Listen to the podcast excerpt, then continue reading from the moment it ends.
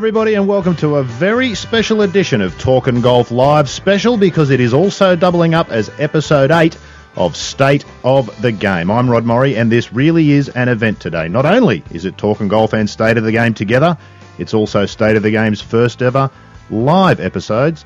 And like one of those late night TV ads, that's not all because it's also what I'm calling our Blues Brothers episode. Just like Jake and Elwood, we're putting the band back together. Yesterday's guest list is like golfing royalty with Geoff Shackelford, John Huggan, and Mike Clayton, all on the same episode for the very first time since episode one of the show, way back in February. I'm not going to do it individually. Gentlemen, a communal welcome.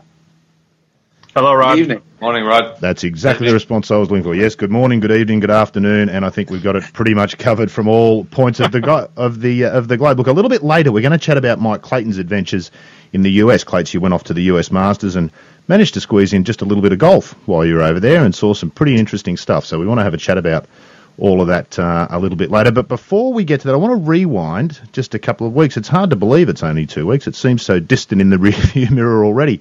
The US Masters. All three of you were there, and all three of you, I'm sure, will have a different take on what happened. Shaq, I wanted to come to you first. It was your first time back at Augusta National since 2003. What's changed for the better, and what's changed for the worse? Well, for the the worse, uh, obviously the, uh, the the grass, the fairway grass, which I wrote about for Golf World. Uh, yeah, I remember the first time walking on that property, and and the entire property felt like one large putting green. And so to walk out there now and see this this grain they've created uh, in the fairways mowed towards the tees to slow down drives, uh, it's it's it's sad. I I don't I don't um, I don't want to criticize them because I understand what they're trying to do, um, but it's it's not as refined and, and elegant and and uh, uh, as stunning as it used to be. And so it does work. It slows down the drives, but of course it creates this mud ball problem if there's any wetness, which we saw all the way through Sunday. Even though the weekend it, it dried out and there were there were nice little breezes at night and it was drier air, it still just stayed muddy. And and so that was very disappointing. Um, but uh, as for the uh, the best, I, I would just say, uh, you know, seeing some of those green complexes again, they're just so amazing. Uh, they got a little quick on Sunday. They were they were borderline a few times uh, on a few holes. I thought they were really pushing it, and uh, a couple of the caddies said they thought they picked up about a foot of speed between Saturday and Sunday, which sounds like a lot to me, but it's still it was noticeable. Um, so anyhow, the uh, uh, the place looks great in a lot of senses, uh, but there are still problems uh, that would that would make Bobby Jones and Alister MacKenzie want to scream. Yes, no, no doubt about that. that. That there's so much to like and not to like about Augusta National, isn't there, Shaq? There's some things about the place that make you shake your head, but boy, I spoke to you during the week that week just briefly. They put on an event, don't they? Nobody runs a better sporting event, I don't think. I mean, I, I, I've been to, I haven't been to a few sporting events, but in terms of just the fan experience, and the, the attention to detail, uh, they're just uh, in another league, and so that's why, yeah, it's it's difficult to uh, to criticize, and and also when you see the way the guys play the course now, you understand why they do the things they do. I don't, I wouldn't have done them the way they did some of those things, and neither would probably Clates, but. Um, uh, you at least it's at the point now where it's you almost sympathize and uh, with their plight of trying to keep this this amazing place relevant and, and, and this amazing golf tournament uh, played somewhat similar to the way it's been played in the past. Yeah, we've got some interesting stuff from uh, Gary Player. I'll play some clips a little bit later. He talked about a couple of those things. Huggy, of course, you go to Augusta National every year. Do you notice the changes, or is it like when your wife's losing weight? When you see it every day, you don't notice, and that gets you into all sorts of trouble? I'm not going to touch that one. Um, Augusta yeah, National's I mean, a, a, far less fearsome foe than the wife, I can assure you. uh, yeah, you're absolutely right there. But the, what what always gets me is that the Augusta. I mean, everything Geoff said there two minutes ago is absolutely spot on. And at Augusta, every year we have this gathering of you know the great and the good of the game. There's all kinds of blazers hanging around underneath the tree. But I want to know what Mike Davis and Peter Dawson, if we could strap them to a truth machine, what are they actually thinking when they see things like Geoff just described? at Augusta National two weeks ago. I mean, they must be hanging their heads in shame at what they've allowed to be done or has to be done to combat this nonsense that is the ball that goes forever when Bubba Watson hits it and all the rest of them. I mean, I think it's just it's an absolute disgrace, and I, and I get angry when I think about it. And so I try not to think about it, but as I say, I want I want these guys held accountable, and you know, some one the, one day they're going to have to pay for all this. History is not going to be kind to these people, I don't think. No, you, you're mm. quite, quite, possibly right there. Clates, uh, I'm assuming you'd been to Augusta before. Was this your first trip, or you been there before? No, I was there in the Chip Beck year. Oh, okay. the, mm. the Chip Beck year, as it's become known. Uh, Clates, firstly, did you get patted down for a chainsaw before they let you on the property? And then I'll get you get some of your thoughts about the course and how it might have changed since you were last there. Um, no, the, well, the trees are, you know, apart from a few odd places, the trees are fine there. I mean, there are far fewer trees to cut down at Augusta than there are at most courses in Australia. That 18th tee shot looks horrendously well, narrow on TV. It looks worse on TV, but it is really narrow. Yeah, I mean, there's a there was a picture in. I just read. Um, which book did I read? I think it was James Dodds' new book on. No, it wasn't. It was Tony Lema's book. I found a copy of Tony Lema's book. There was a picture of him hitting off the 18th at Augusta when it was a paddock out there, no fairway bunkers on the left, and you know it was just amazingly wide. But you know, of course, you agree with everything the others two have said. Unfortunately, while, while, while I think we, you know we're all in furious agreement with you know the ball and what it's done to the game and how it's distorted the courses. We played at the PGA Centenary Day at Royal Melbourne yesterday. I played with Brad Hughes, who still hits the ball pretty well. It's a pitch and putt course. I mean, it, you know, as great as it is, it's a pitch and putt course compared with those big long courses in America. Mm. But you know, I spoke to John Hopkins, as the chairman of Golf Australia, and he's always banging Mike Davis over the head with the ball and what are you going to do about it? And um, you know, we in Australia have no defence for our courses. There's no room to put most of the tees back. They're all in suburban bits of land. We don't have the luxury of Augusta being able to just, you know, w- with the unlimited budget and the unlimited space to recreate the first tee shot by, and move the tee back 60 yards. Mm. So, so, you know, so, so, you know, one thing that came to me out of the, my trip to America was our courses are, you know, they're, they're pitch and putt courses compared with the big championship courses in America which has long been Peter Thomson's view. That was why he built Moonah Links. You know, Peter, you know, long ago argued that you know the very same thing, and I thought he was wrong. But once again, he's proved to be right, which is normal. How did you describe him to me once, Clates? He's a bit he's a bit like the French. Some people think he's arrogant, but when you've got the best food, the best language, and the best wine, why wouldn't you be arrogant? Tomo's a bit the same. I think you said it to me. Best architecture. Yeah, that's ex- that's exactly right. Look, you've all touched on something. Well, you've all touched on things that we've discussed before and will continue to discuss, and lots of discussion then. But Jack Nicklaus, Gary Player, Arnold Palmer didn't just hit the ceremonial first tee shot this year, which was quite uh, quite wonderful to see. They had a press conference afterward with the three of them. I pulled a couple of snippets from that. Here's Gary Player talking about the golf ball. Personally, uh, I think what has put the game of golf into a lot of trouble is that the golf ball is going so far, and you're finding golf pros going to play at different golf clubs, and they're hitting a drive and a six iron to a par five. Whereas Jack, I, I know at Sun City in South Africa, to hit a one iron, and it was we were in awe. Now they hit a six iron. So all the clubs are thinking, "Wow, our courses are obsolete." And so they're lengthening their golf courses unnecessary. All you had to do was let the technology go with the average golfer. That's fantastic. But with professional golfers, we haven't seen big men come into this game yet.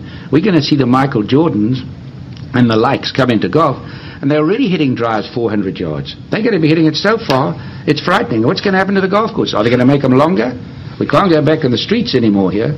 So they're going to have to slow the ball down for professional golf sometime or other in the future. Otherwise, I don't know what's going to happen to all these golf courses. Are we going to spend more money on it? And I think he's uh, pretty much encapsulated everything that you three just talked about, Shaq. But it, it's interesting to me, and you and I have discussed this before. It's the professional golf effect on the rest of the game, isn't it? And one thing that Gary Player said in there is the thing that seems to be gaining more momentum this notion that it's time to split the rules. The professionals need to be brought back in. At one point in that press conference, Jack Nicklaus said there was a time when they'd go and play in a pro am They'd tee off from 20 yards behind the amateurs, and they'd all end up in around about the same spot. He said the difference now is about 100 yards. So apart from anything else, from a pro-am experience, by the time the pro gets down to the amateur tee, they've all already hit, and it's a it's a whole different vibe. What's your sort of take on that? Are, are you a supporter of the uh, of the splitting the rules idea? Have we really come to that? I am. I think it's the easiest compromise. Um, I mean, I've given this a lot of thought. I wrote a book. It's been I couldn't believe it. I thought about this the other day. It's been nine years. Um, and, and, and these people haven't done a, a, a bloody thing, um, which is pretty amazing. Obviously, they, they weren't moved by the book, but um, it, it's the easiest solution uh, because it allows uh, the manufacturers to uh, sell two different kinds of things, uh, which you would think they would like to sell something, uh, have another product that people would buy, and people would definitely buy these balls. Uh, good players would definitely use them, uh, and you'd see it in competition. I mean, you could just go down a long list of, of reasons why um, it's it's the it's the easiest compromise. It may not be the most perfect solution. There's certainly going to be a, a, an enforcement issue with such a thing um, uh, and and people uh, raising accusations of somebody using the hot ball versus the, the, the not hot ball and all that. But I I think there's just uh, a consensus building that that is the easiest way to uh, keep the manufacturers happy, allow them to make uh, all the clubs and bells and whistles and things they want to put on them, um, and then also to you know protect these old golf courses to stop this kind of endless chase. Um, I will say, and I'm sure somebody who's listening to this probably thinks that uh, we're, we're, just we're, we are a broken record. I, I, do want it to be noted for the record that it was really awesome to see Bubba Watson win doing uh, mm. two things. One, uh, hitting it long uh, and, and but but controlled under pressure and getting a reward for his his distance, which is one of the things I've always hated in all this, is that guys who hit it a long way don't get the benefits they should get for hitting it a long way. Um, and then the other thing was that he moves the ball, and I mean, people. There's this this viral uh, aerial photograph uh, uh, on the internet uh, that's it's not very accurate, but it's it's still kind of fun to show how he shaped the shot. And he moves the ball, and it was an exciting thing. And it's amazing how many people are moved by that, which only validates what we've been trying to say, the three of us, and for a long time, which is that uh, people do want to see the ball spin. They want to see it curve. Uh, they miss that. And, and I mean, I talked to a young man uh, on Friday night of the of the, and John was sitting across the table actually. And one of the, re- the the number one reason he loved Bubba Watson was because of the way he moves the ball. He loves seeing that ball do weird things in the air. And and a lot of us used to know that game, and so so that was a, a, huge positive from last week, and so I just wanted to make sure we didn't we didn't uh, scare off too many people. There's a bit, not acknowledging that. A bit too much sky falling in stuff from us sometimes, isn't there, Shaq? So yeah. I'm, I'm, glad that you uh, that you put a bit of a happy spin on it. Huggy, you wrote a piece about exactly that. Well, you were pleased to see Bubba Watson win simply for the reason that he actually has some imagination, plays some different and unusual shots. There was uh, nobody's going to compare him to Seve, but that was the great appeal of Seve, wasn't it? That he would do amazing things with the golf ball that you just don't see anymore. Well, it, it just comes down to one word. I mean, it's fun. Mm. He, he's fun to watch. He looks like he's having fun doing it, and he's and he's enormous fun to watch. I mean, he hits as Geoff just pointed out. He hits it. You never quite know what's going to happen next, and that was part of the joy of Seve as well. Is that you know the, there was some real rubbish thrown in the midst of all the, the genius. And uh, I'm not saying that Bubba's on the same level as Seve, because I'm not sure that anyone ever will be. But uh, he's Bubba. Uh, Bubba's the man. I mean, I, I want to go out and he, he would make me spend money to go and watch golf, which, as spoiled as I am, doing what I do for a living, that, that says a lot. But, uh, I would definitely pay money to watch Bubba. Yeah. Clates, from a professional point of view, you, you're the only professional golfer amongst us. Um, can you sort of see this appeal that Bubba has – particularly to the fans. I imagine amongst his, his brethren, he's, he's considered as a bit of a one-off and plays a game that none of them would like to even try to play, uh, moving the ball around like that. But what, what's the pros take on Bubba Watson? Would it be good for the game if we had more people doing what he does? Well, I always thought he was fun to watch. He played at Huntingdale in the Australian Masters a, quite a long time ago, maybe five years ago, and he was fun to watch there before anyone really knew who he was. In fact, I think he lost a playoff there. He did. But he then he played with I watched him play with Geoff Ogilvy the first two rounds at the Lakes last year, where he hit a driver seven on at the eleventh hole. I mean, that was unimaginably. I mean, it was amazing when Know, as Gary Player said when you know that they saw Nicklaus hitting one ice those holes at Sun City. I mean, when Norman and Elkington first hit it on that green in nineteen in the nineteen ninety two Open, no one could believe it. Here's this guy twenty years later hitting a seven iron on the green, but you know he's great fun to watch. He, he's really fun to watch. I think everyone enjoys him. And the good thing is, you know, I, I suspect Tiger wants more than two and a half million dollars to pay the Australian Open this year. You know, here's a guy who's almost as fun to watch, who's much cheaper than that. So that might be a good thing for the Australian Open if you know, from a purely selfish point of view, that hopefully Tiger prices himself out. But you know, there are other guys who, who are as fun to watch who can replace him. So that's that's that, that's why it's important for you know from a worldwide point of view. You know, if he wants to come and travel, he's one of the few players that are great fun to watch, and he proved that last year at the Lakes. He was tremendous to watch there. Yeah, if if, if he had the putter going in any way, shape, or form, Clates, he would have won that tournament by 35 shots. I reckon he must have missed at least 30 putts of five or six feet or less. Uh, right it, it, was good that he got on some real greens at Augusta then. yes, Ah, the real greens, yes. The real greens. yeah, I, I, would have thought they would have been the undoing of him, to be honest with you, but uh, that def- definitely proved not to be the case.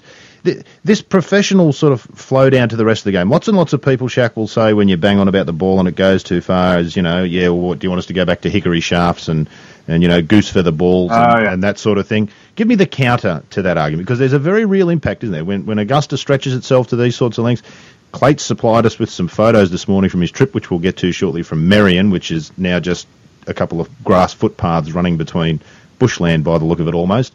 Um, what's the the flow on effect from that? It's very real, isn't it, for everybody who plays the game? Well, two things. One, uh, most average golfers who would play a, a ball that's, let's say, rolled back, uh, uh, you know, 10, 15, 20%, somewhere in there, uh, they're not going to notice a difference. Uh, they really these the equipment is is geared towards certain clubhead speeds, and it's not going to impact the everyday golfer. So that's the first thing. The second thing, uh, you know, we have Tee It Forward, this initiative uh, that the PGA is pushing, and people are loving it. They're they're going forward, and and the answer is well, all of a sudden golf is a lot more attractive when it's it's a little more condensed, it's a little shorter.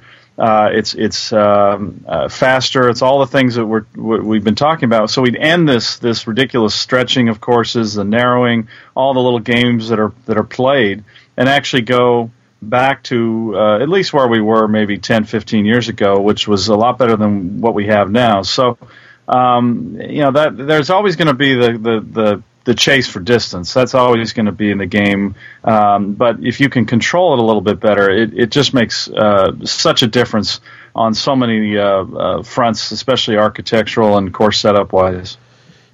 Uh, yes, most sorry, just had a quick technical issue there. Clates, is it uh, the ball's obviously the cheapest fix, and Jack Nicklaus, I won't play the clip, but I had a clip from him saying exactly that. He talked about how the courses are stretched and what that costs, etc., to host a tournament. That it's very cheap to fix the golf ball. It's very expensive to keep stretching stretching golf courses. Would you look if you were to, to be in charge for a day? Would it be just the ball that you would look at, or is there maybe another way to go about it? The problem that the the administrative authorities have is this fear of litigation. If they say to the manufacturers, you can no longer make a ball that goes that far, that they'll end up in court and that they'll lose the case. Is there other stuff that could be done? Can we maybe would it help if the pros were only allowed to use drivers with a, a 350cc head, for example, something like that?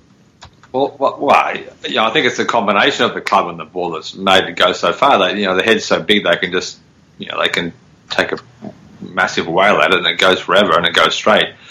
So the ball's the obvious thing to fix because there are problems with taking drivers out of people's hands. But um, you know, it's. Are you a two sets of rules man or a one? Uh, uh of course, of course, and, and, and, we played two sets. Um, what the Americans don't understand and don't have never thought about is we played two sets of rules forever with the big ball and the small ball. So, you know, from a personal point of view, I, I won the Australian Amateur in 1978. I was the only guy in the field using a big ball. And everyone said, you're completely mad, you're giving up 25 yards, what are you doing that for? I said, well, you know, if I want to be a pro, then I'm going to have to learn to play with this golf ball. So I just I vowed never to use a small ball again and went and played with the big ball. And you know, within five years, the big ball was compulsory in amateur golf, and and and within six or seven, the small ball was outlawed. So the game's been through the same thing before, and it, it just wasn't that difficult. You know, people say, "Well, if you have a ball for the pros, what happens to to the elite amateurs. Well, they'll just do the same thing the pros did. That's what happened with the small ball. The, you know, the elite amateurs just did what the pros did because they all want to be pros, so they're going to have to learn to play with the pro ball. So they abandon the amateur ball and play with the pro ball. Uh, you know, and, and, it gets sorted in two years, yep. as it was sorted in two or three years with the small and big ball. Which should appeal to the Americans, shouldn't it? Because that's the market correcting itself, isn't it? The market then dictates who uses what. People choose themselves, and the problem gets sorted out pretty quickly, as you just yeah, pointed out. Yeah, of course. Yeah. yeah, indeed. So, yeah, I mean, there are all those other things of you know the 64 degree sand wedges. Well, that's ridiculous. There's you know long putters should be banned. You know hybrids have taken the skill out of hitting long irons, but the ball won't spin, so you can't get a long iron in the air anyway. You know, so we've essentially eliminated the one, two, and three iron from the game. So you know you can try and redress all that, but in the end, the ball's the simplest thing to fix. And Uh, you know the, the the, the manufacturers aren't going to sell one less golf ball because there are two golf balls out there. It would be extraordinary to think anybody would give up the game because the ball didn't go as far as it used to, wouldn't it? I can't see that. Uh, I've always wondered how that argument is supposed to work. But, uh, I, I mean, we uh, had a discussion last night with some friends about you know the game, and you know the game's more fun. Well, well, the game's no less, no more fun than it was 80 years ago or 40 years ago. People still had great fun playing golf in 1920 and 1960 and 1980. It was still great fun. I mean, people still love to play golf. It's no more fun now than it ever was. In fact, you know, you know, in many ways, it's less fun because of the nature of the courses that we have now, because of all these other issues that have sort of in, have started with professional golf and impacted all the way down. Enough of the negative. We've talked about all that before. Well, hang on, hang on. I, before you move on from this, I, I think that I have a theory on this that part of the problem, or a big part of the problem, is the is the ego, the collective ego of amateur golfers. I mean, I've I've yet to see you know, a halfway decent amateur golfer go and play a course and play from tees that he should be playing off. They all go and play from too far back. This tee it forward thing is absolutely right, but I don't think it it'll ever work because the vast majority of people will never accept that the they should be playing off a golf course that's no more than 6,200 yards or 6,300 yards, whatever it is. I mean, I I know I see this in Scotland every day the vast majority of male golfers in, in this country should be playing off what we call the ladies' tees and what should be called the forward tees. But, but they'll never do that because their egos won't let them. And that that's a big part of the problem, I think. I think amateur golf, to, to a large extent, has only got itself to blame. Yeah, well, of course, the back tees are there now, though, aren't they, Huggy? That's the thing. I mean, if you think about most yeah, but courses, they don't have to use them. I no, mean, they'd use them. They, they go as far back as they as they as they can anyway. Yeah. You know, and this has just encouraged them. I mean, they're stupid. well, that's half the listenership gone. Let's hope the other half stick with us, Huggy. Um, on to nicer things, and I want to stick with you, Huggy, because of course the Masters, I thought, was a fabulous event this year. It was exciting. The finish, you couldn't have asked for more excitement from them. What was your take on it from there, Huggy? They always seem to dish up somehow, don't they? And exciting, and well, not always. There was a few years there in the mid 2000s where it wasn't it was a bit more like the US Open. But this year's event was fantastic, wasn't it? I'm sure you must have enjoyed it on the ground. Well, that's always the saving grace for the for the Masters is that the golf comes through at the end and, and saves us from thinking about too much about all the nonsense that goes with that tournament with the Billy Payne and he's no women and the there's stupid rules that they have and the the basically the fact that the whole thing's run by the bunch of you know I could only describe as horrible people. I mean, these are not nice people that are running this tournament. They run a hell of a tournament, but let's not, you know, get too carried away with, uh, you know, their personal characteristics or the, their lifestyle or the way they, you know, they, the things they believe in. But you're right. I mean, the golf at the end of the day is nearly always fantastic. It's got a lot to do with the the golf course and the way they set it up, despite the misgivings we have in certain aspects. I mean, I do think the you know, apart from the fact that the fairways were crazy this year, the, the greens are have been for a long time, um, you know, ridiculously fast. They were never designed to be played at that speed. But that again is part of the you know the defence against the, the ball going so far. But uh, but you're right. I mean, at the end of the day, does anyone care about all that other stuff? probably not. I mean, we're in, you know, it's an entertainment business, professional golf, and there is nothing more entertaining than the Masters on a Sunday afternoon. Uh, absolutely right. Shaq, your take from on the ground? I'm sure you must have enjoyed it. I saw you sent, you tweeted some pics of the, the media room setup they had with the monitors, and you could follow this and you could follow that. It just looked like, well, I think Lee Westwood called it Disneyland for adults. That's what it certainly looked like for the press. Oh, they they treat you like kings. They make it almost too easy to just sit there and cover it from the press center. Um, but uh, no, I, I, thought it was a fantastic week. Um, you know, I, am thrilled that a player playing the way Bubba played uh, was able to separate himself in the end, even though it was a playoff, and and uh, it was exciting. Uh, I think the setup uh, was fantastic. I wrote a little item for Golf World Monday about how the 16th hole actually was an interesting hole all four days instead of just Sunday. Uh, they they redid that green and and uh, you saw all sorts of interesting things go on each day there. Uh, great shots and and blowups. Um, so that was a huge positive because I've always found that just to be a, a dreadful hole. Um, you know, but I, I, will say being there, um, uh, having seen the trees grown a little bit, the the 11th and, and, and now I really think the 17th hole is truly the most abhorrent thing I've I've ever seen done on a major championship golf course. Uh, it is just absolutely an absurd hole. It's an absurd fairway to try to hit. It's laughable, really. I mean, you just have one slot you can hit it in. Otherwise, you miss the fairway, and it's it's it's just it, it, a place like that deserves so much better. And so, uh, uh, and they know it. I, I, they're they're not proud of some of those changes. They know that it's uh, they're fighting a battle there. But but in general, they're still doing uh, quite an amazing job. Yeah, Clates, uh, I imagine you must have enjoyed it. Your man Ogilvy didn't have quite the year that he did last year, which always intrigues me. You would think he'd be one who should really uh, play well at Augusta National. What was your take on the overall vibe at the tournament? Did you? I'm assuming you enjoyed it.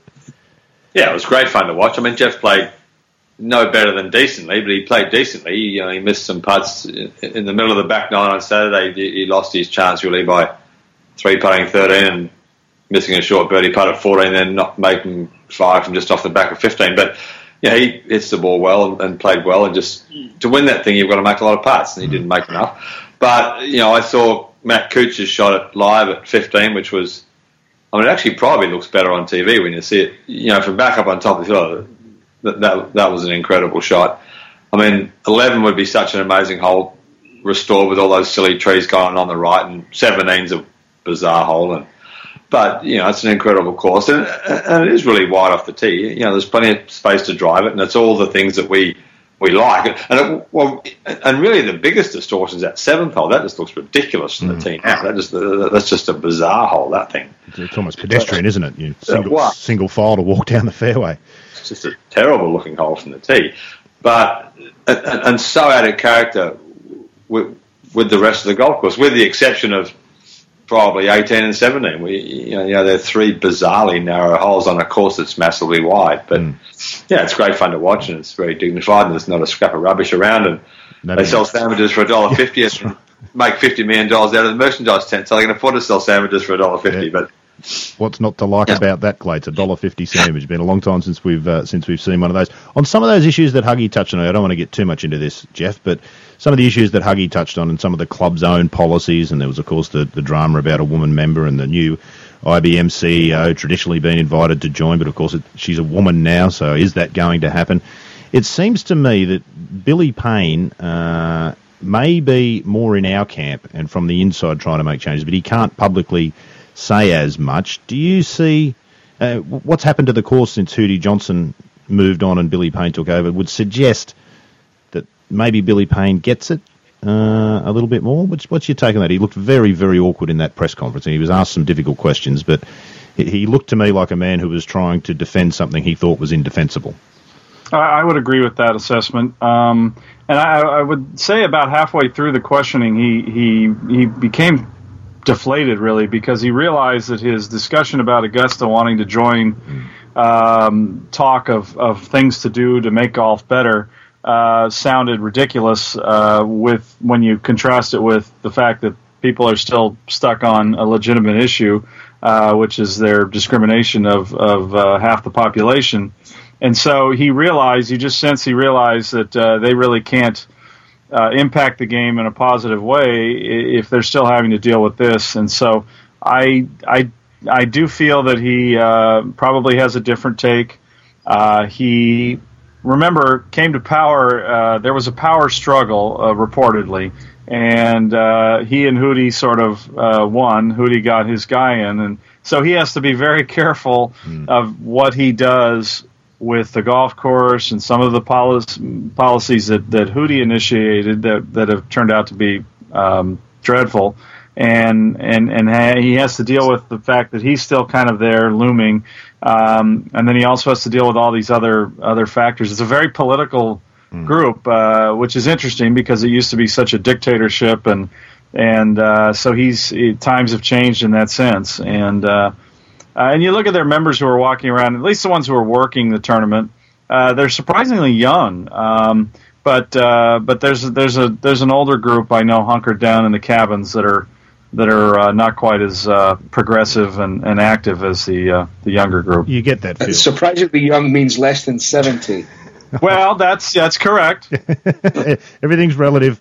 Huggy, everything is relative. You get the feeling that this march towards change, though, Huggy, for Augusta National. It's going to be forced upon them. Once the President of the United States of America starts talking about your club policies and voicing an opinion, it's going to be very hard for them to hold the line. I would be surprised if uh, is it is it Virginia Rometty? Jeff, is that her name? Virginia Rometty, the new uh, head of IBM. Uh, yes, yes. Rometty, correct. Yes. Uh, I'd be surprised if by Ginny.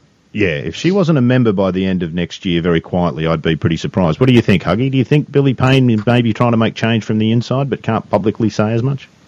Yes, I, I, I, agree with everything that's been said about that. And I, I actually bumped into um, Alistair Low at the Masters. He's the present captain of the Royal and Ancient Golf Club of St Andrews, that esteemed body of men who run the game for the rest of us. Uh, and his feeling, not sure whether this was off the record or not, but it's going to go on the record it's now. about to not be, yes.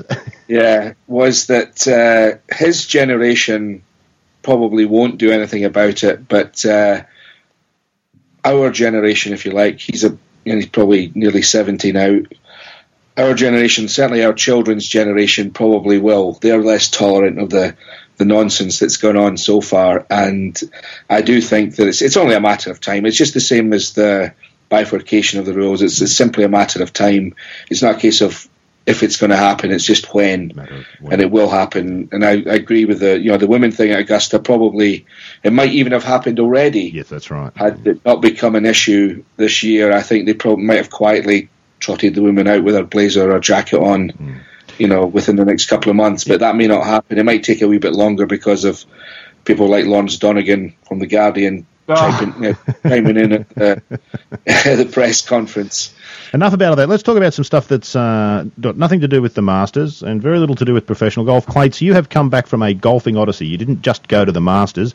I'd like you to run us through, if you can remember off the top of your head, your itinerary of courses that you visited, and then we'll go over some of the good and the bad that you saw at some of those iconic venues. Well, we started off, we flew into LA and drove to Rustic Canyon and played. In fact, we drove to Riviera where we stayed, which was fantastic. The accommodation at Riviera is brilliant, thanks to Daniel Wexler and the boys there. Um, we went to Rustic Canyon. Terrible golf course. Apparently, it's a lot of fun, Mike. It's actually pretty. It's actually pretty good. I mean, it was a, um, it was an unusual. I, guess it was an unusual wind, Jeff. I'm not sure, but ten was nine and ten were into the wind, the par fives. And they were like massive holes, two woods and a three iron for me. Yeah, those are those are normally the, the prevailing uh, is downwind on those holes. Yeah. So, but I mean, not an easy bit of land, very narrow and up up through that canyon. And I thought terrific fun to play. Really, I, you know, we all enjoyed that. Um, a perfect model for a clubhouse on a public golf course, or if you, you know, that, that, that would be the perfect clubhouse at St Andrews Beach. They could build that, and that would be better than the temporary thing that's been there for ten years. What's it like for those of us who haven't seen it? Um, uh, separate from the well, well, kind of joined a separate pro shop, really, but just a small sort of room where you sit and have a beer and have an ice cream and have a sandwich and bit Barnbougle Dunes like the the first it, well, Dunes course. Smaller than that, but wow. yeah, mm. yeah, yeah. I mean, just minimalist and you know, it sits well with the golf course. Single story, beautiful colours, well designed. Just a nice place to go and finish a round of golf on a public course. Really well done, I thought. Mm-hmm. Um, Riviera, of course, the opposite. The you know the massive grand clubhouse there. So we played LA Country Club on Monday morning, Riviera in the afternoon. So tough day. it was good to see LA. Jeff took me around there before the renovation slash restoration in 2007, I think. So it was good to see what had happened there, and you know, a, a, a tremendous golf course, much better than it was. I mean, visually the bunkers look better, but it played better. Those stupid gum trees that you know, they're lemon scented gums. They look bad enough in Australia out of their environment, but stuck in the middle of LA, they look terrific. So, so, so, it was nice to see people cutting down gum trees in Los Angeles. You'd have but, been welcomed with open arms, Clates. Did you have yeah. the uh, Did you have the Stihl chainsaw with you? They'd have been, they'd have loved your work, wouldn't they? But yeah, yeah, the second hole's a much better hole going back to the way it was, and um, I was staggered by how long and difficult the fifth was. I mean, I mean, six is a massive improvement there. We played the seventh off the alternate tee as a short four, which is a great hole. Um, it's a pity about that massive skyscraper that's gone up behind the clubhouse off the ninth. It looks pretty ugly.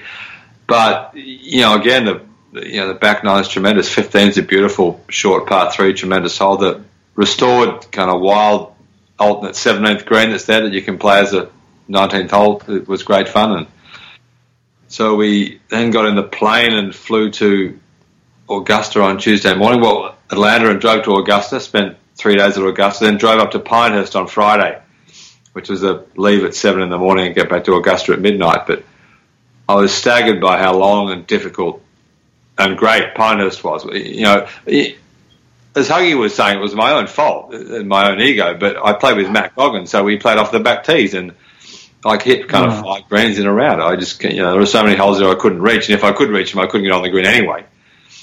But I was staggered by how long and difficult that golf course was. But we saw, we ran into Bill Coore at Friars Head, you know, the following week, and he said, "Well, the one criticism I've had of the work we've done there, which was unquestionably brilliant, was that the course is too easy." And it's, oh. you know, there's that automatic assumption in America respect that if the if there's 80 yards of fairway to hit to or 60 yards of fairway to hit to, the course is too easy. No, no matter how difficult, if the fairways are and there's no rough, it's too easy.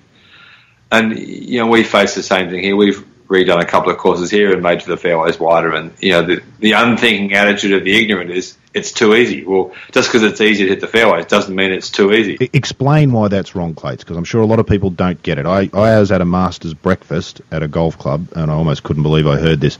A guy next to me said that the British Open shouldn't be a major because it's played on a goat tra- on goat tracks without trees. Um, how did yeah, sorry, tweeted that. Well, I mean, you know, you know, as Greg Turner says, he said, "It's not the ignorance that astounds me; it's the extent of it." you know, and it's, you know, what, what sort of imbecile, you know, it, I mean, Matt Goggin read Robert Hunter's book, The Links, the other day. He said, I love some of the words he used. He said, you never hear anyone use the word ignoramus anymore. you know, that's a perfect word for someone who says that. It's just, the guy's just an ignoramus and, you know, and just, but, but yeah. explain to him why that's wrong. What, what's the basic? Somebody who doesn't know much about golf or is fairly new to the game looks at a golf course with 80 yard wise fairways, and their immediate thought must be, "Oh, this is pretty easy. You know, you can hit it anywhere." Why is that the wrong way to think? Explain well, well, it to them. But you know, we played Royal Melbourne yesterday. Uh, we walked Shinnecock the other day, and you know, Shinnecock's got massive wide fairways, but incredibly difficult greens that need to be approached from a, from a specific part of the fairway, often depending on where the flag is like the fourth at St Andrews. We, you know, when you play the old course and, and, the pin in the open stuck behind that bunker and the mound for four days, you've got to drive it down the right to get anywhere near it. So, so you know, there, there, are two parts of the game. Merion, which we'll talk about, is a straight hitting contest, and, and that's all the US Open is going to be. That there's, there's, no thought in, in terms of how you play the golf course. It's a pure test of execution. You hit it where the USGA tell you to hit it. At, at St Andrews and Shinnecock, the way it was set up in Pinehurst, you've got to work out for yourself where to hit it. So golf doesn't become a straight hitting contest; it becomes an accurate hitting contest where you've got to accurately hit to a defined part of the fair. Well, well, not a defined part of the fair, but you've got to work out where to hit it and then hit hit accurately to that point. Mm-hmm. But you can play far away from that point, but be at a distinct strategic disadvantage. So, so that's the difference. But yeah, the fundamental thing is you, you have to work out for yourself where to play, as, as opposed to being told where to play by the USGA or the R&A or the greenkeeper or the committee or. so, whoever. So it becomes a mental exercise as well as ju- as a test of the physical, and that's when golf's at its best, isn't it? Well, well it does, and, and, golf's at its worst when you're hacking out a long grass. I mean, who wants to hack the ball out of long grass? I mean, it, it is no, and, and you know, and, as Alister MacKenzie wrote, I mean, people refuse to look up with the annoyance of looking for lost balls. They won't put up with it, and it's miserable. And expensive these days too. Well, yeah. So from Pinehurst, which I thought was great and incredibly difficult, we went back to Augusta for the weekend, then flew up to New York and played Garden City, which is uh, an all men's club designed in part by an Australian, Walter Travis, the first Australian to win a major championship. Mm-hmm. Who, um, you know, great, great fun. We didn't see it with the fescue up, but great, I mean, you know, old fashioned, quirky, and great fun. One of the great clubs of America too, is it not, Clates? It's considered one of the great golf clubs in the states. Yeah, they've got a great letter up on the wall. It's a, it's a three-page letter from Devereux Emmet to what was a Walter Travis saying, basically, we got, we once used to be friends, but we don't speak anymore. I'm sad can we be friends again? I mean, I mean, just a perfect letter from mm. two friends that obviously fallen out. You know, and this letter's sort of framed and stuck up on the clubhouse wall. It's brilliant. Mm. Um, you know, and then we went and played with Gil Hanse at Pine Valley, which is awesome is one of the most overused words in the language, but awesome describes Pine Valley perfectly. It's a staggering place to play golf. And again, stupidly, we, you know, I play with Michael Cocking, who works with us and who, who hits the balls, you know, a, a, long way. And we play off the back tees, and it's just a massive, massive golf. So I mean, that, that's the fifteenth hole on power fairways, into the wind, coldish, but not that cold. I mean, driver, driver, three wood. I mean, just wow. staggeringly long. You're on the tee at forward train Clates. yeah. So yeah, I mean, get over yourself and get to the front tees. Yeah. But you know, a beautiful place to play golf. Incredible.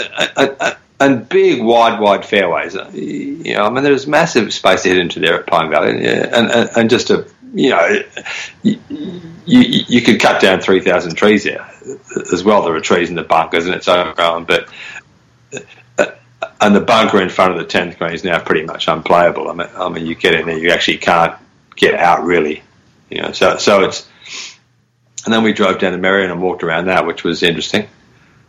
Um, the next day, we, we'll get back to Merion. The next day, we went and played Friars Head. Um, Friars Head's a, you know, Bill Coore course up on Long Island. Beautiful. The last five holes there are staggeringly great holes, I think, and just a fantastic place to play golf. Interesting how he tied in the the, the less interesting farmland to the holes holes in the dunes it's almost unnoticeable that you actually go from you know you're moving from one distinctly different piece of land to another.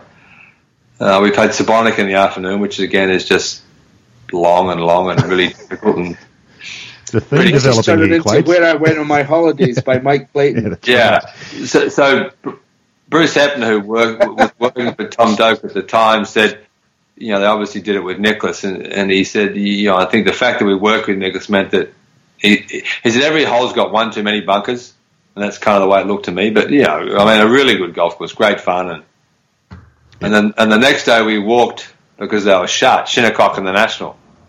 And since I was there in 2002, Shinnecock have cut down 3,000 trees, and it looks incredible. I mean, what a brilliant golf course, and the National is just great fun to play. I mean, I mean, staggeringly fun to play. Big wide fairways. Again, you've got to work out for yourself where to play, and and just great fun. So, so you saw some fabulous sights by the by, sound of it, Mike. Yeah, you know, yeah. I mean, you know, we saw twelve of the best sort of twenty courses in the world, probably. Yeah. You know, so so great. Well, yeah.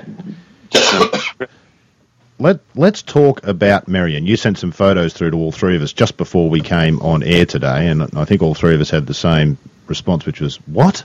Um, extremely narrow, uh, rough. That uh, not only looks out of place, looks like different grass. It, it, it, seems to have almost been photoshopped in there. What was your take on Merion? And then we might talk about the difference between that and Shinnecock, which has also hosted the U.S. Open, uh, and what sort of which of why Shinnecock might be a better uh, a better ad or promotion for golf than what Merion's going to be next year when the US Open's there? well, I'm not an expert on Merion. I've been there twice. I played it in 2002 and thought it was one of the best golf courses I'd ever seen. I thought it was incredible. But, but you know, of course, well known for how short it is. There's a run through the front nine through 7, 8, 9, 10, 11, 12, 13, uh, 14, 15 that, that was incredibly short by, you know, championship standards. Well, even you could reach the greens, Clates. Well, you know, I was chipping some of them. But, yeah, um,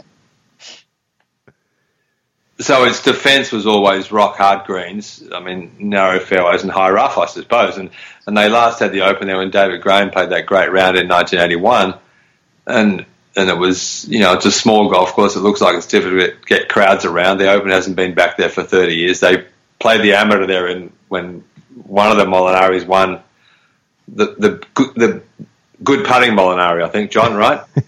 Edoardo, yes. yeah, yeah. So he won there in 2005, I think. So, the, yeah. you know, from the outside, it seems they've been long trying to prove they're, they're a course and a club capable of hosting the US Open again. So they've, you know, off the back, you know, the second hole, they've taken a third of the fairway on the left and sodded it out with grass to make it rough and – uh, the third hole off the back tee is 270 yards. Uh, the, the, fourth hole is a tee back almost on the sixth, on the seventh fairway, um, literally. Um, you know, the fifth tee is miles back now. It's a massive long hole. There's a back tee at nine that's 230 yards that tiny ninth green, which is big enough for about a you know five iron maybe. It's a 230 yard hole. Half the 11th fairway is now gone from the right. The 14th tee is going back behind the practice putting green. Um, there's half a fairway left at 16, like the famous quarry hole, and then 17 is 250 yards, and 18, you know, I mean, the, there's a story about Paul Runyon chipping onto the ladies' tee. I mean, half the field into the wind to be chipping onto the ladies' tee they could, because they couldn't carry the quarry. So, so you, you know, it's a massively difficult golf course now. But but it, to, to me, it looks like a distortion of mm. the great course it could be because it looks to me like a course that could embrace the all short grass look. I mean, you know, if the whole thing was cut out as short grass, it would look incredible. Mm. Well, it, I have a theory on that, Mike. When the US Open goes there next year, my theory is that Mike Davis is actually an evil genius who's going to make this tournament look so stupid that even the most uneducated layman will realize that there's something wrong with the game played on courses set up like that, and something will have to be done that's yeah, that's well, my theory anyway. Well, that, that's probably not a bad theory, because but but you, you know, in terms of, I mean, what amazed me was how big and long and difficult that those big championship courses in America are, and, and you know, here's one that's kind of in, short in one sense, but it's short through the middle. But the holes at either end are massive holes. I mean, they you know the the fourth's a huge par five. I mean, five's a massive hole now. I mean, nine's a huge par three. And then 14 with the new teaser, huge hole. And of course, the last three holes, that you couldn't find three more difficult holes to finish on in any. I mean, Carnoustie perhaps, but I mean, give me the 16th at Carnoustie over the 17th at Merion any day, and and, and almost give me the 18th at Carnoustie over the 18th at Merion. Wow, that's a big call. Shackelford, I know you had a bunch of questions for Mike that you've been wanting to pump him for info ever since he got home from this amazing trip. Fire with question one, my friend. Well, you, you've covered Merion for me, so I guess I, am most interested in Pine Valley. He, you touched on it with 3,000 trees, but uh, it's but the thing that, that, that bothers me about uh, Pine Valley, besides the trees, uh, is I hear people now say it's not as hard as it used to be, and and that aggravates me because that's that's nothing against the club. In fact, it's a compliment to the superintendent because he has. I've heard it's in great shape now too. Um, but part of it, I think, is a little bit self-induced. Uh, and now I don't know if Clates, if you've been there, but they now really maintain the sand there. Uh, and I'm wondering if you think that it would be better if they went back to more of a footprint uh, style uh, look to the to the hazards, where you just are kind of at the mercy of of, of whatever uh, the golf gods give you, and if that would return some of the uh, the fear factor in Pine Valley. Perhaps I mean, I mean well, well, the one example was I actually hit it in the trees on the off the seventh tee, and my caddy told me to lay up short of Hell's Half Acre, and I actually hit it too far in there. You know, I actually hit it in there. I walked in and hit a three wood out of it, and, and I actually, having seen what the hazard was like, I thought, well, I should, you know, I should have punched it out right better at the far end of it, not even bothered about it. So mm. that that was smooth, and uh, you know, it wasn't. That would have been a much more fearsome hazard if you had had a, at least a fifty percent chance of having no shot out of there. But I mean, I, mean, it just looked like it, to me just a staggeringly long and difficult golf course. It didn't, mm. you know. Well, you're playing the wrong tees or not. They just look. I mean, you know, it just looks long and difficult. I mean, anyone who thinks that golf course is too easy is either a hell of a player or they're not playing off the back tees. Well, it does get shorter in the summertime as it firms up a little bit, and and yep. you just you some of these players today they hit it places you can't. I mean, I, I'm shocked when I when people come back and say that. Trust me, I I I, I find it stunning, but it is it is a reaction you get. Uh, and I'm just curious. You went to all these different places in the United States. What was just your take on on uh, golf here and, and, and kind of the mood and and uh, uh, just your overall uh, sense of of the state of the game here? Well, I mean, Australians are constantly amazed by how expensive it is to join clubs in America. I mean, we can join Royal Melbourne for ten thousand dollars a year, uh, you know, and four thousand dollars a year. So, so I think people are amazed when they hear joining fees in sort of mid and high six figures, which is always amazing. Uh, I mean, you, you go to those places we went to all had caddies, which is great. They're expensive, but it's you know it's a pleasure to play the game with a caddy. You, you know, I was talking to them and say you can go to all 1600 golf courses in Australia today or next Saturday, and you and you would literally not find one caddy out there. No, not one. yep. so, so I think that's great that America's retained that as a part of the game. I was amazed at how difficult and long they were, as I've said. I think you know it's um, great clubhouses, all of them. Great food in the clubhouses. Great, you know they. We kind of underservice in Australia because that's the way we like it in Australia. I think you know in America people like being overserviced, so you're incredibly well looked after. Um, was it fun, yeah. Did you have a sense of fun at most of these places? Uh, it's always struck me at the few very prestigious golf courses slash clubs that I've been to. Um, the best ones you feel at home, even though you could never afford to be a member there, and there's a sense of fun around the place. And I found, yeah. particularly in the UK, it's very welcoming, and people want you to experience their golf course and enjoy it. Did you get that sense in the states, or are, there, are some of these clubs a bit? Um, it's about the status symbol as opposed to necessarily the golf. Well, it was early in the season, so Kenny Bakst let us play at Fry's, even though the course was shut. Shinnecock and the National was shut. There was hardly anyone at Pine Valley because it was so early in the season. But yeah, they're great places to go to. I mean, I mean, yeah, I mean, I mean, I mean, golf's an amazing game in America, and and we probably have in Australia, I think, one course Royal Melbourne that really matches the the great golf in America, and, and there is there's uh, so much great golf in America. I, I think, I mean. Shinnecock is such an incredible golf course. Those big wide fairways and those brilliant holes and the you know the expansive look over the place and that beautiful clubhouse, you know, and the, and the public road going through the middle of it. You know, the cars driving through it, and you know, it's just an amazing experience to go there and see it. And then, then you go across the street to the National, and here's, you know, here's this great museum piece of brilliant holes and great strategies and great fun. And hmm. so, you know, my, my sense of golf in America is that the great golf in America is incredible.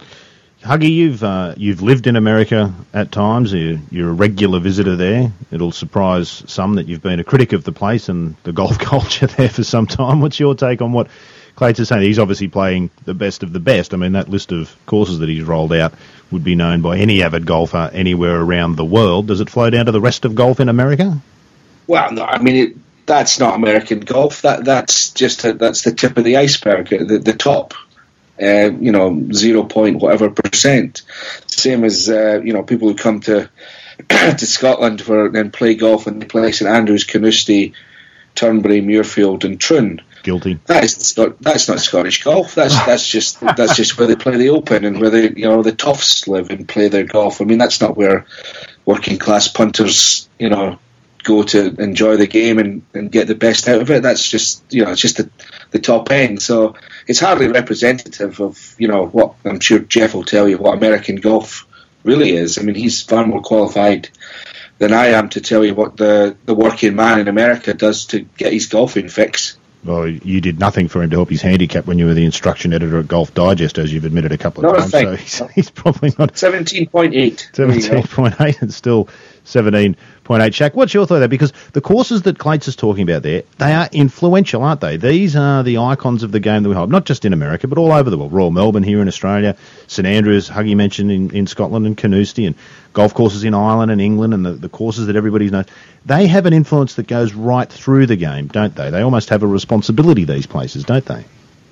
Um, I would say they used to. I, I really, I don't think that's the case anymore. There's there's such an economic divide now between uh, uh, classes here, and, and so those elite clubs are just uh, they're operating on another uh, level with different, totally different concerns of the everyday club or the everyday uh, golf course, and so um, uh, which I think's uh, unfortunate, but um, Have they got it's something just a to teach of the us? times. Have, have those clubs got something to teach the rest of us and the rest of the golf facilities around the place? What should we learn from them? We seem to have taken from places like Augusta National, you know, the pristine idea and everything's got to be completely manicured. That's what we see at the Masters every year. That's probably not such a great thing to take away. Can those clubs teach us other things about golf? Oh, oh, no question. They are. You know, if if the economy were better, I think we'd see more golf courses following the lead of some of those places, and and in particular, and I, I wrote about this before the Masters. The Augusta syndrome is not what it used to be.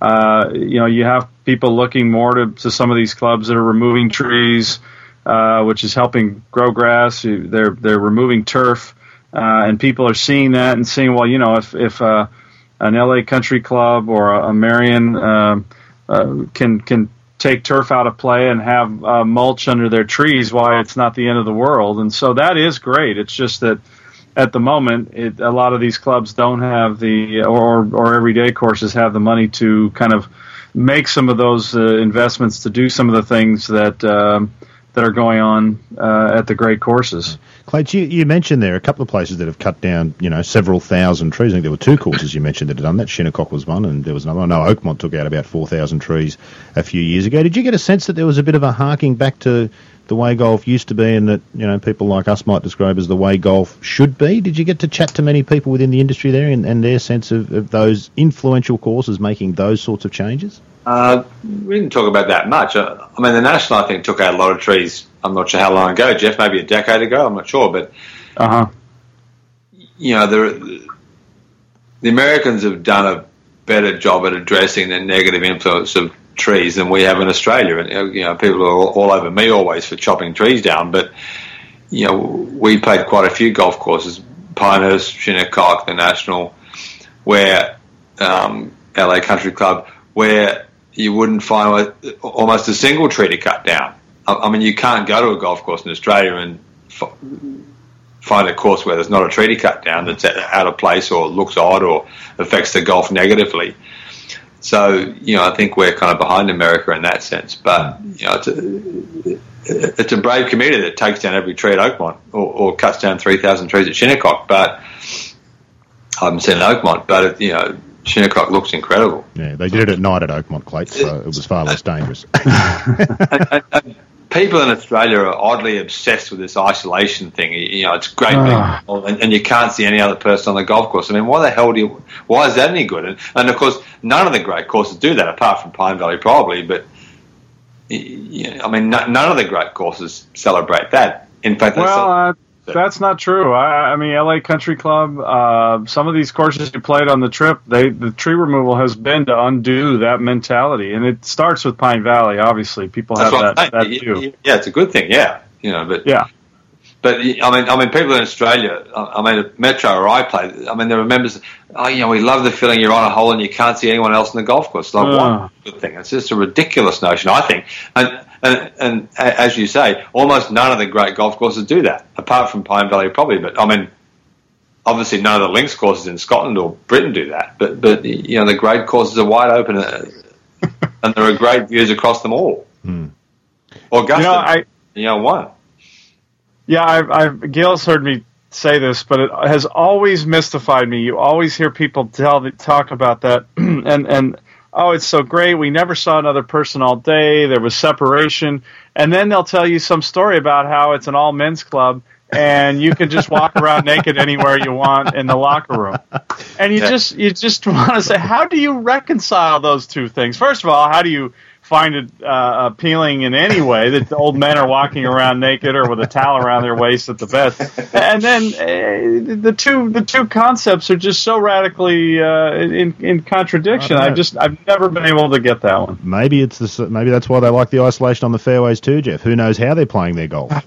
You know, Well, that's true. in towels or naked as they wander around the place. It uh, it does seem a bit odd.